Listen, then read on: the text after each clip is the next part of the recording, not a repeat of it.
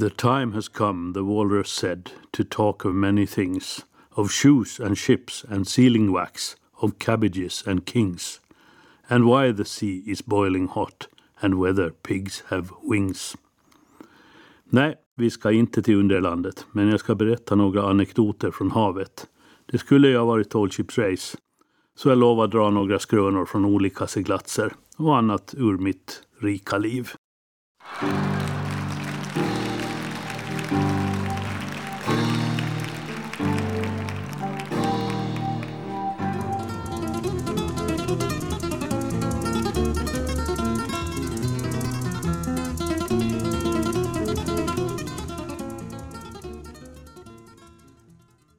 Ja, först var det Hasse och Tage med sin välkomsthälsning till revyn Under dubbeljöken och sen Paco de la Lucia med sin version av Tico Tico. Mina föräldrar i stan har en robotgräsklippare som heter Figaro efter den berömde barberaren. Då föll det sig naturligt att när vi skaffade en robot så skulle den få namnet Carmen. Men det blev Carmencita. Jag heter Henrik Karlsson och jag har sommarpratat ett par gånger tidigare. Men det är länge sedan nu. Mina tidigare prat har utgått från filosoferande under gräsklippning. Först skuffade jag en, följande gång åkte jag på en och nu sitter jag i verandan och tittar på när gräset blir, blir klippt av Carmencita. Jag har passerat Samborombon på nära håll på den blåa Atlanten och jag har flugit över Pampas många hundra gröna mil. Evert Taube har funnits med mig på mina färder i hela mitt liv. Säg, minns ni mig ännu, Don Fritiof Andersson? Det var länge sen vi fick en... Mitt hjärta, Fritiof, är din jungfruliga mark. Vilken underbar poesi. Cornelis Vreeswijk förstås, och jag tror det är den danska sångerskan Trille Nielsen som gestaltar Carmencita här. Jag har deltagit i Tall Ships Race ett antal gånger på olika skutor. Och om detta år hade varit normalt så skulle Mariehamn igen ha stått värd för ett 80-tal segelfartyg och det skulle ha varit en folkfest utan dess like. De som minns Tall Ships Race i Mariehamn 1988 kan intyga att det sällan varit så hög stämning här i stan och underbart vackert väder. Albanus sjösättning den 24 juli var höjdpunkten med cirka 5 000 personer i publiken. Sedan dess har Albanus varit med i Tall Ships Race ett flertal tillfällen och alltid nått bra placeringar i resultatlistan. En sann Ålands ambassadör. Den sommaren var jag styrman på skonaren Marité och det var en fantastisk sommar. Vi deltog i Tall Ships Race och i Mariehamn seglade vi charter på dagarna och deltog i festligheterna på nätterna och kvällarna. Vi var kungar i stan. Busted flat in Baton Rouge heading for the trains Det där var Chris Kristoffersson och hans fina Mien Bob McGee. En sång om frihet. Mitt första tallship-race var 1980. Min kompis Allan Palmer och jag var på ledigt från skutprojektet Amorina i Portugal och seglade ner till Karlskrona med Palmers segelbåt Maria Josefina för att se om vi kunde hoppa ombord som besättning på något av segelfartygen som deltog i racet och som hade Karlskrona som mellanhamn.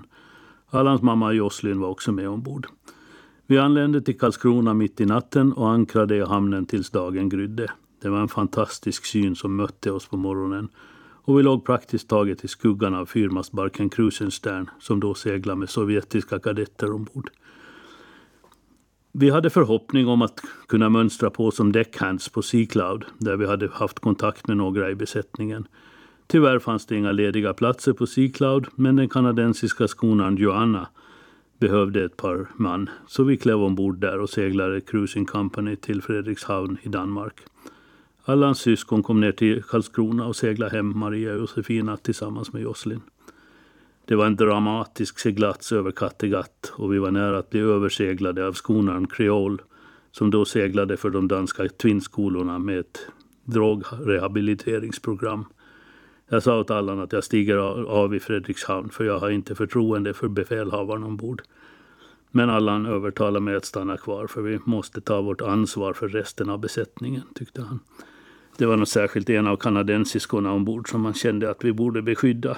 Så vi beslöt att segla med till Amsterdam. I januari månad 1911 Här är det igen fantastisk poesi signerad Evert Taube. En av mina favoritlåtar, balladen om Aldebaran av Bergen med Olle Adolfsson.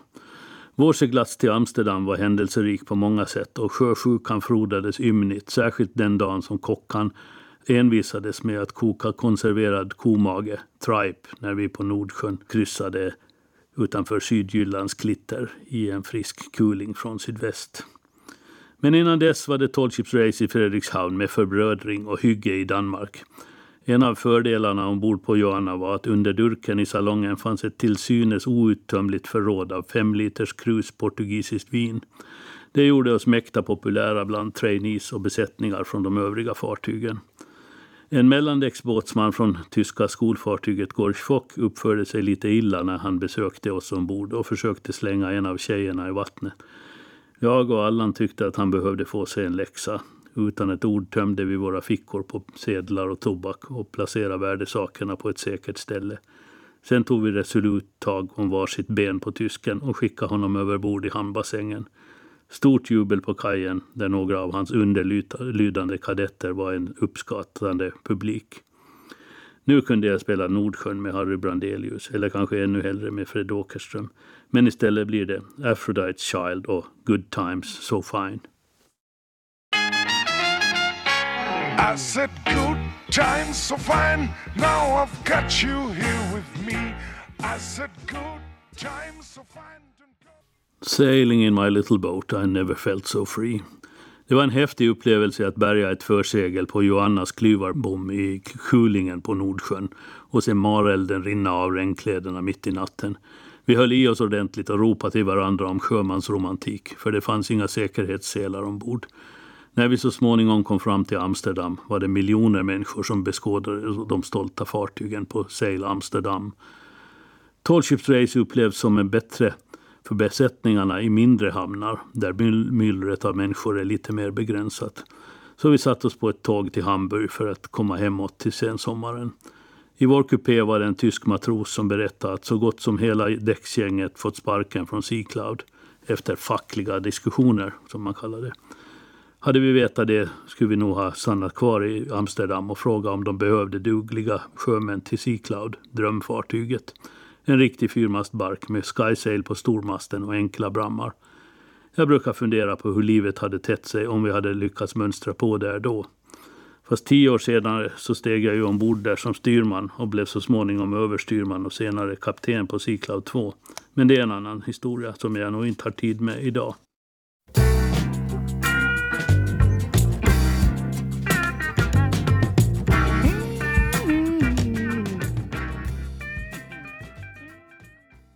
Det var Cornelis version av Me and Bobby McGee. Jag och Bosse Lidén ville jag gärna spela också. Bättre än Anna och mig med Lalla Hansson som enligt min mening är lite menlös. Kunde ju förstås ha spelat den med Janis Joplin också, men tiden sätter sina begränsningar. Det stora äventyret för mig var nog Columbusregattan 1992 när vi seglade till Amerika med Marité. Hon hette då Blå Marité av Prips med det stora svenska bryggeriet som sponsor. Istället för att ha värstingar ombord som en del fartyg har i uppfostrande syfte så hade vi bästingar, välartade ungdomar som deltagit i en tävling och som pris fick segla med på någon av etapperna i den stora kappseglingen Grand Regatta de Colón. Vi spelade också in reklamfilmen som visades på bio i Sverige under de år som Marité sponsrades av Prips. Kappseglingen över Atlanten från Spanien och Kanarieöarna gick bra. Vi vann vår klass och var så tidiga i San Juan, Puerto Rico att vi hann segla omkring lite i Karibien innan det var dags att sätta kurs norrut mot New York Cruising Company via Bermuda. Jag har tidigare berättat om hur vi firar Sveriges nationaldag den 6 juni i St. Barts med tre svenska segelfartyg förtöjda med akten i land i Gustavia. Ett av mitt livs höjdpunkter. Och jag glömmer aldrig det fina mottagandet vi fick och middagen som Marius Stackelberg bjöd på. Han ägde ju baren Le Select som har en skylt med utlämningsställe för Systembolaget på väggen och har inspirerat Jimmy Buffett till låten Cheeseburger in Paradise som kommer här.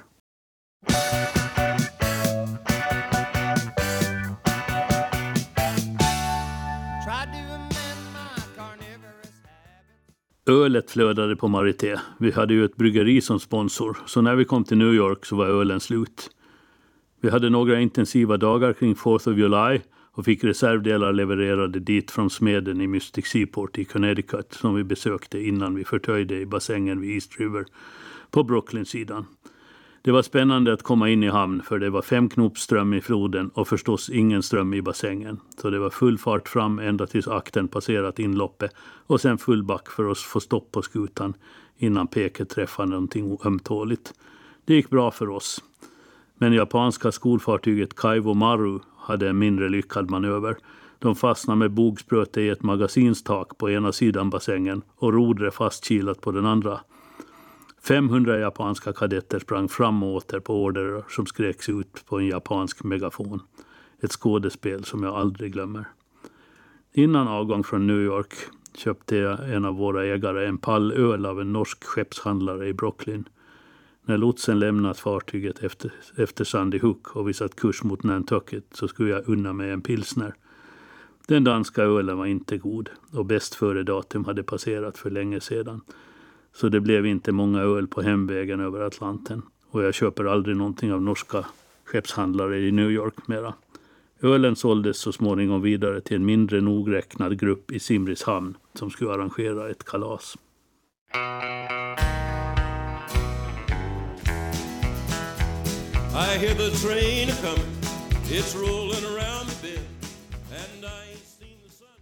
Johnny Cash, en underskattad poet och musikant, hade gärna spelat flera av hans låtar. Det där var Folsom Prison Blues.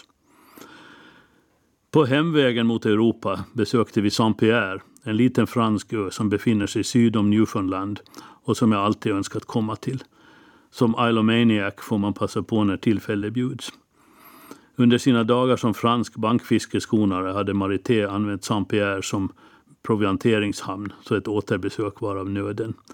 Vi behövde också fylla på vårt förråd av hylsolja till propellerhylsan eftersom vi hade lite problem där efter all motorgång i Long Island Sound och New Yorks hamnar. Att köra genom Hells Gate i East River är någonting jag inte vill göra om. Däremot skulle jag gärna besöka Mystic Seaport igen, en av världens finaste sjöfartsmuseer. Fast nu var vi redan på hemväg och vid Saint-Pierre, en fransk ö nära gränsen till Newfoundland och Kanada som jag sa. Under förbudstiden i USA så smugglades stora mängder sprit från Saint-Pierre. Men nu för tiden är det en populär plats för fransk-kanadensarna att skicka sina ungdomar till för att lära sig riktig franska.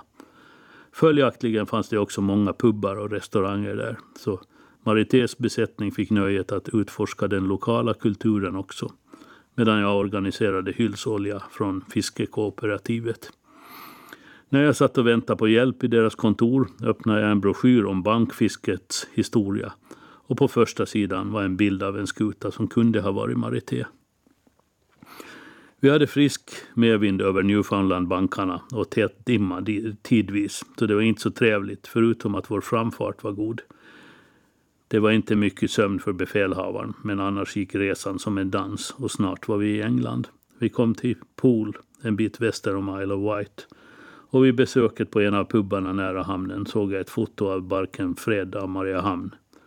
Då kände jag att nu är vi snart hemma igen.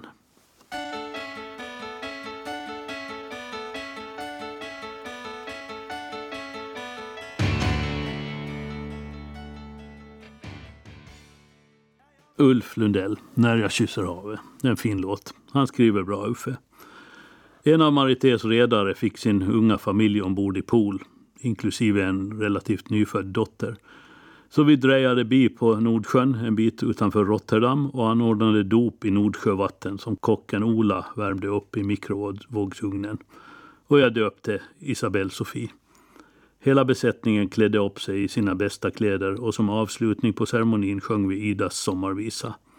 Efter det kunde de som ville hoppa i havet innan det var dags att brassa för fyllning och fortsätta resan till Vattenfestivalen i Stockholm där vi hade engagemang av olika slag.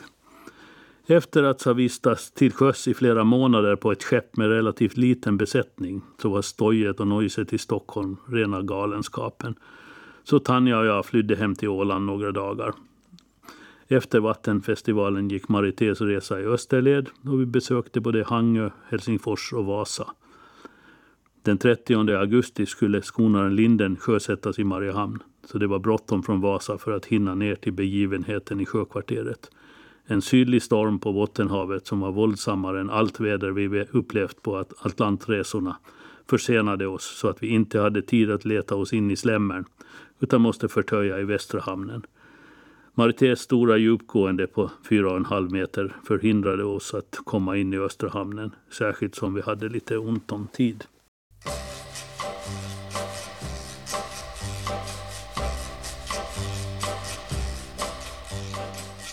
Flickan i Havanna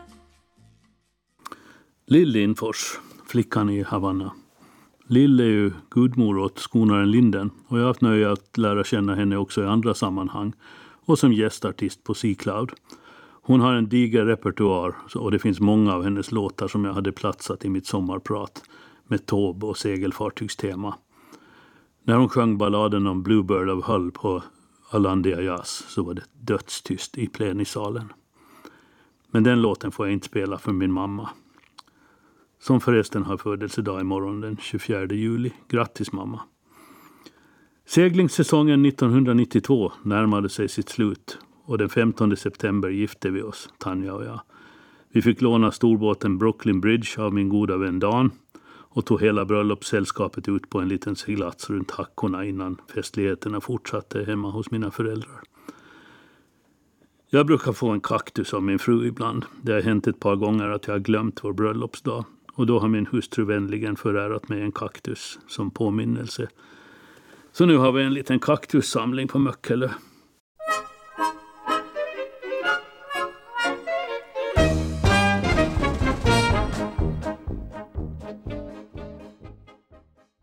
Ja, det där var Max Rabe med Mein kleine grüne Kaktus, på tal om bröllopsdagarna.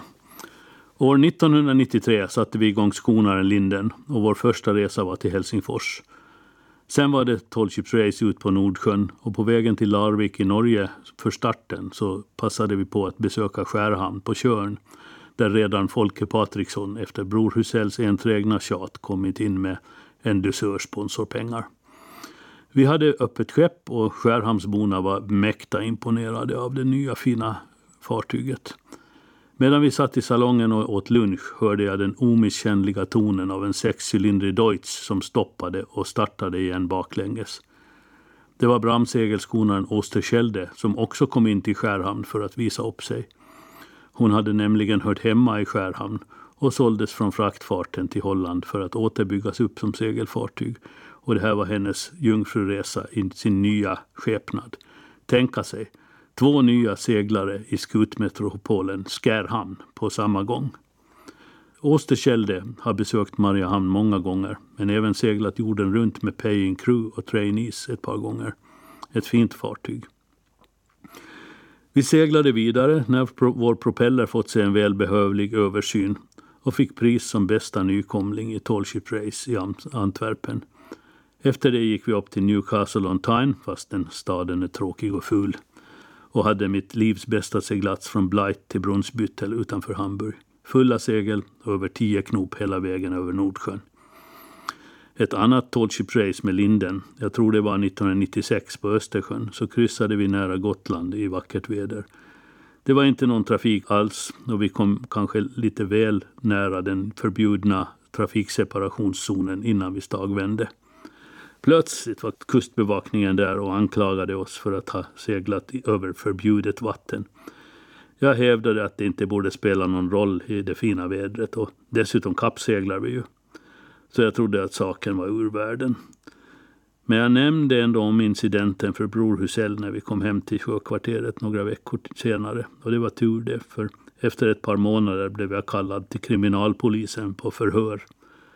Som väl var så insåg kriminalkommissarie Lindqvist det absurda i situationen och frikände mig.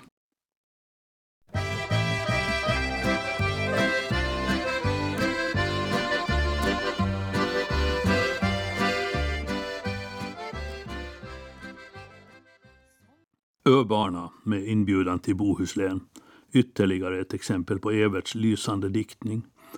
Här svallar myllan lila brun kring plogen när Anders plöjer med sin norska häst och skutor med kinesiskt vitt om bogen på Golfströms gröna svall styr mot nordväst. Vi seglade fler tallshipsrace med Linden och deltog i olika festivaler för traditionella fartyg. Och det är tydligt att i de, dessa kretsar är man särskilt välkommen när det står Mariehamn i akten på skutan. Även i Kap Horn-sammanhang så är arvet efter Gustav Eriksson något som smäller högt.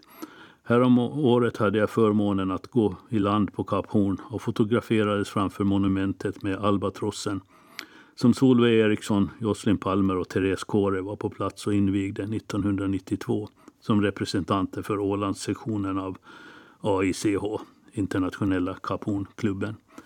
Jag var även med som sekreterare åt Ingemar Palmer när Internationella Kap Horn-klubben avvecklades i San Malo i maj 2003. Det avslutande mötet hölls i samma rum i Hotell L'Europe som föreningen grundades år 1937 av några kaptener som seglat runt Kap Horn på segelfartyg. Alltid när jag kommer till San Malo så brukar jag ta en kopp kaffe på hotellets café och smyga in i rummet där det högtidliga mötet hölls. I Tor Solidor, lite utanför stadens murar, finns Kap Horn-museet som jag också brukar försöka gå till när jag kommer till San Malo. Vid mitt senaste besök påpekade jag för vaktmästaren att Kap Horn-flaggan är hissad upp och ner. Min franska är ganska dålig, så det tog en stund att förklara det för honom. Ålands Kap Horn-förening och dess systerföreningar runt om i världen upprätthåller traditionerna att hylla de gamla sjömännen som seglar runt Kap Horn.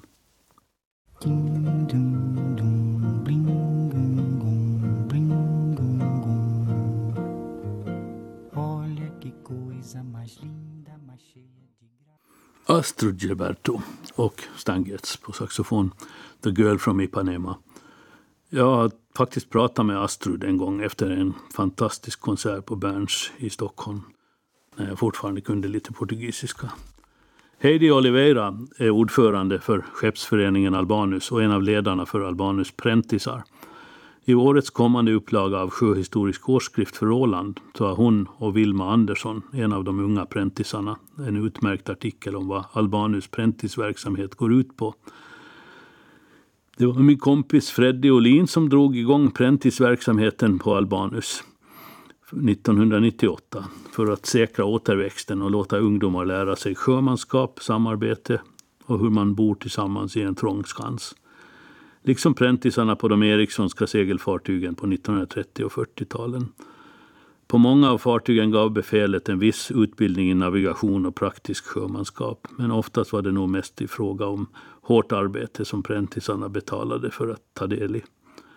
Albaners präntisar har nog bättre mat och arbetsförhållanden än deras förebilder på Erikssons fartyg. Men man lär sig mycket och kamratskapet ombord går inte att missta sig på. Den 24 juli 1988 sjösattes Albanus och imorgon den 24 juli 2021 sjösätts jakten Alanta i sjökvarteret i Mariehamns östra hamn. Alanta ska segla för Östersjöns miljö i samarbete med stiftelsen Hållbara hav och även ha en viss ungdomsverksamhet tillsammans med Albanus och Ålands skötbåtsförening. Nästa år, när Alanta är segelklar, så planeras en resa till Baltikum och övriga platser längs Östersjöns kuster där skutor av Alantas typ kunde ses i hamnarna för 150 år sedan eller mer. Det är ett synnerligen välbyggt litet fartyg och byggargänget ledda av Petter Mellberg gör ett fantastiskt arbete även om ekonomin i projektet stundtals är en smula ansträngd.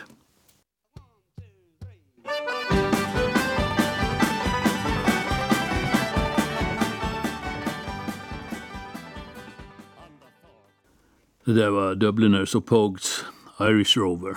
En annan favorit som påminner om en shanty tills man lyssnar lite närmare på texten. Det är sannerligen inte dåligt att en liten plats som Åland är samtidigt byggplats för två skutprojekt. För i sjökvarteret pågår även bygget av galeasen Emelia. Det är så att Albanus så småningom närmar sig ålderns höst och en efterföljare kommer att behövas så småningom om åländska ungdomar ska kunna fortsätta sina seglatser på Östersjön och kunna delta i tallships races och liknande evenemang där ungdomar träffas.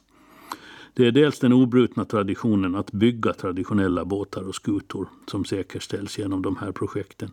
Och sen följer även kunskapsöverföringen av handhavandet och hanteringen samt terminologin som vi får lära oss vidare. Skärgårdskulturen och allt vad den innebär ligger mig varmt om hjärtat. Och tack vare att vi fick segla med vår mentor Otto Johansson under de första åren med Albanus så har vi kunnat vidarebefordra denna kunskap och galjasseglandets sköna konst till yngre generationer som i sin tur för dessa kunskaper vidare. Dessutom gör vi god reklam för Mariehamn och Åland varthän vi än seglar. För vi väcker uppmärksamhet i hamnarna med våra fina fartyg. Den åländska flaggan vajar i gaffelnocken. Kanske retar några. Men det är en symbol för vårt självstyra landskap och vi är alltid väldigt välkomna. När Albanus var ny och besökte Helsingfors första gången så hade vi Ålands flagga i gaffelnocken och MSFs klubbflagga i salningen enligt instruktionerna. Då kom det en gråklädd gentleman från presidentens slott och beordrade oss att ta ner den åländska flaggan. I helvete heller, sa Otto och gick sen och ringde till kanslichefen och bad om råd. Låt den sitta uppe ner, sa Peppe Lindbäck, så den fick hänga kvar till den finske officerens förtrytelse. Han var ju van att bli åtlydd förstås. Jag är övertygad om att denna incident var grunden till att åländska handelsfartyg idag kan flagga åländskt. Tjoho, mina damer och herrar! För att presentera fantastiska... Här kommer de, så alla blir glada, enkelsångerna upp och hoppar ut i Lyckan tänder en i sänder med Trivsel-Bertil och hans pruttiluttpojksnuttar. Robert Karl-Oskar Broberg, Lyckan tänder en i sänder från en LP som heter En rund skiva med ett hål i mitten. Gammal låt från Allans och min kappseglingstid med flipperjollen Trivsel-Bertil. Sen blev båtarna större och Allan och jag har seglat tillsammans på många hav. I skuggan utav palmer har jag vandrat många gång för att travestera Evertsflickan i Peru. Galeasen Albanus drivs som sagt av en förening och detsamma kommer att gälla för Alanta när hon kommer under segel. Man kan gärna bli medlem och stödja föreningarnas verksamhet för det behövs alltid stödmedlemmar. Galeasen Emelia har en stiftelse som ägare nu under byggtiden men tanken är att Albanusföreningen ska överta Emelia så fort hon är segelklar eftersom det där finns en fungerande verksamhet och personer som kan hantera en galeas i alla väder. Initiativtagarna som är de tidigare verksamhetsledarna för Albanus, Freddy Olin och Krille Öberg bland andra, bär titeln förvaltningsråd. Jag har mot bättre vetande gått in som medlem i stiftelsen Sjökvarterets styrelse och det är en utmaning men samtidigt ett trevligt arbete. När Albanus byggdes så skickade jag ett vykort från Afrika någonstans till Bagdad Café, Rönnbergstorg, Mariehamn och det kom fram till byggbaracken som var kafferum för skutbyggarna och kallades Bagdad Café. Sedan dess har sjökvarteret utvecklats. Det har byggts både båtar och skutor och verksamheter sedan Albanus stapelavlöpning den där vackra julidagen 1988. Museifartyget Sigun renoverades här och galjasen Hoppet, Kalle Husells gamla galjas, riggades här. Det råder en fin sammanhållning mellan de olika aktörerna i kvarteret och det är faktiskt cirka 70 personer som på något sätt har sin utkomst från aktiviteter i sjökvarteret hantverkare med flera. Albanusföreningen har idag 480 medlemmar och är väl den största av de ideella aktörerna där. Nu får vi även en byggnadsvårdsbutik till området och det tycker jag som ruckelromantiker är bra. Förhoppningsvis kommer Emelia stiftelsens ekonomi att tillåta att Alanta-byggarna kan hugga i och hjälpa Kenneth och Lasse fortsätta förfärdigandet av Emelia när Alanta är klar. Så att Emilia är segelklar innan man lägger benen i vädret. Albanus kan väl bli gubbdagis vid kajen så att vi gamlingar kan sitta där och minnas fornstora dagar. Men det finns en enorm utvecklingspotential i sjökvarteret.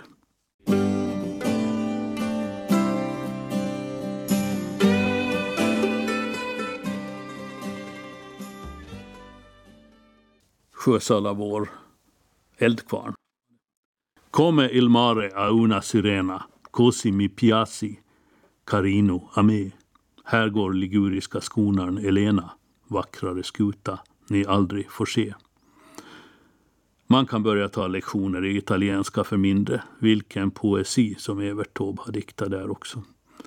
Det är lite smolk i glädjebägaren att det ska vara så svårt att få balans i sjökvarterets ekonomi och vår nya VD har en utmaning att få det att bära sig.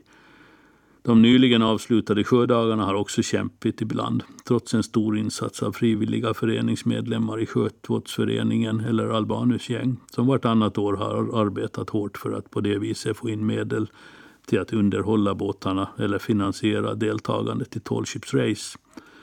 Man strävar till att ha fri entré, eller frivillig entré som man också kallar det. Men i det långa loppet är det en uppförsbacke som man borde behöva, skulle behöva hitta en lösning för. Både för förbundet Ålands sjödagar och stiftelsen Sjökvarteret i Mariehamn.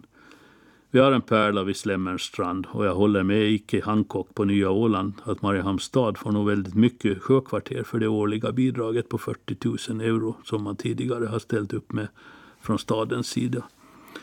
Kanske borde vd-lönen komma från Visit Åland eller annat håll, så mycket som båthusen, skutorna eller sjöfararkapellet figurerar i turistbroschyrer och marknadsföring på nätet. Jag är övertygad om att alla som planerar eller joggar via sjökvarteret håller med om att det är en fantastisk miljö. Alla som är verksamma i området och någorlunda insatta i hur det fungerar sätter stort värde på att vi har sjökvarteret och många av de turister som hittar hit. Vi kommer att avsluta med en ny låt. Van Morrison, Van the Man, Dupers Delight. Jag heter Henrik Karlsson. Jag är sjöman och det här var mitt sommarprat. Tack för ordet. You don't notice she's under the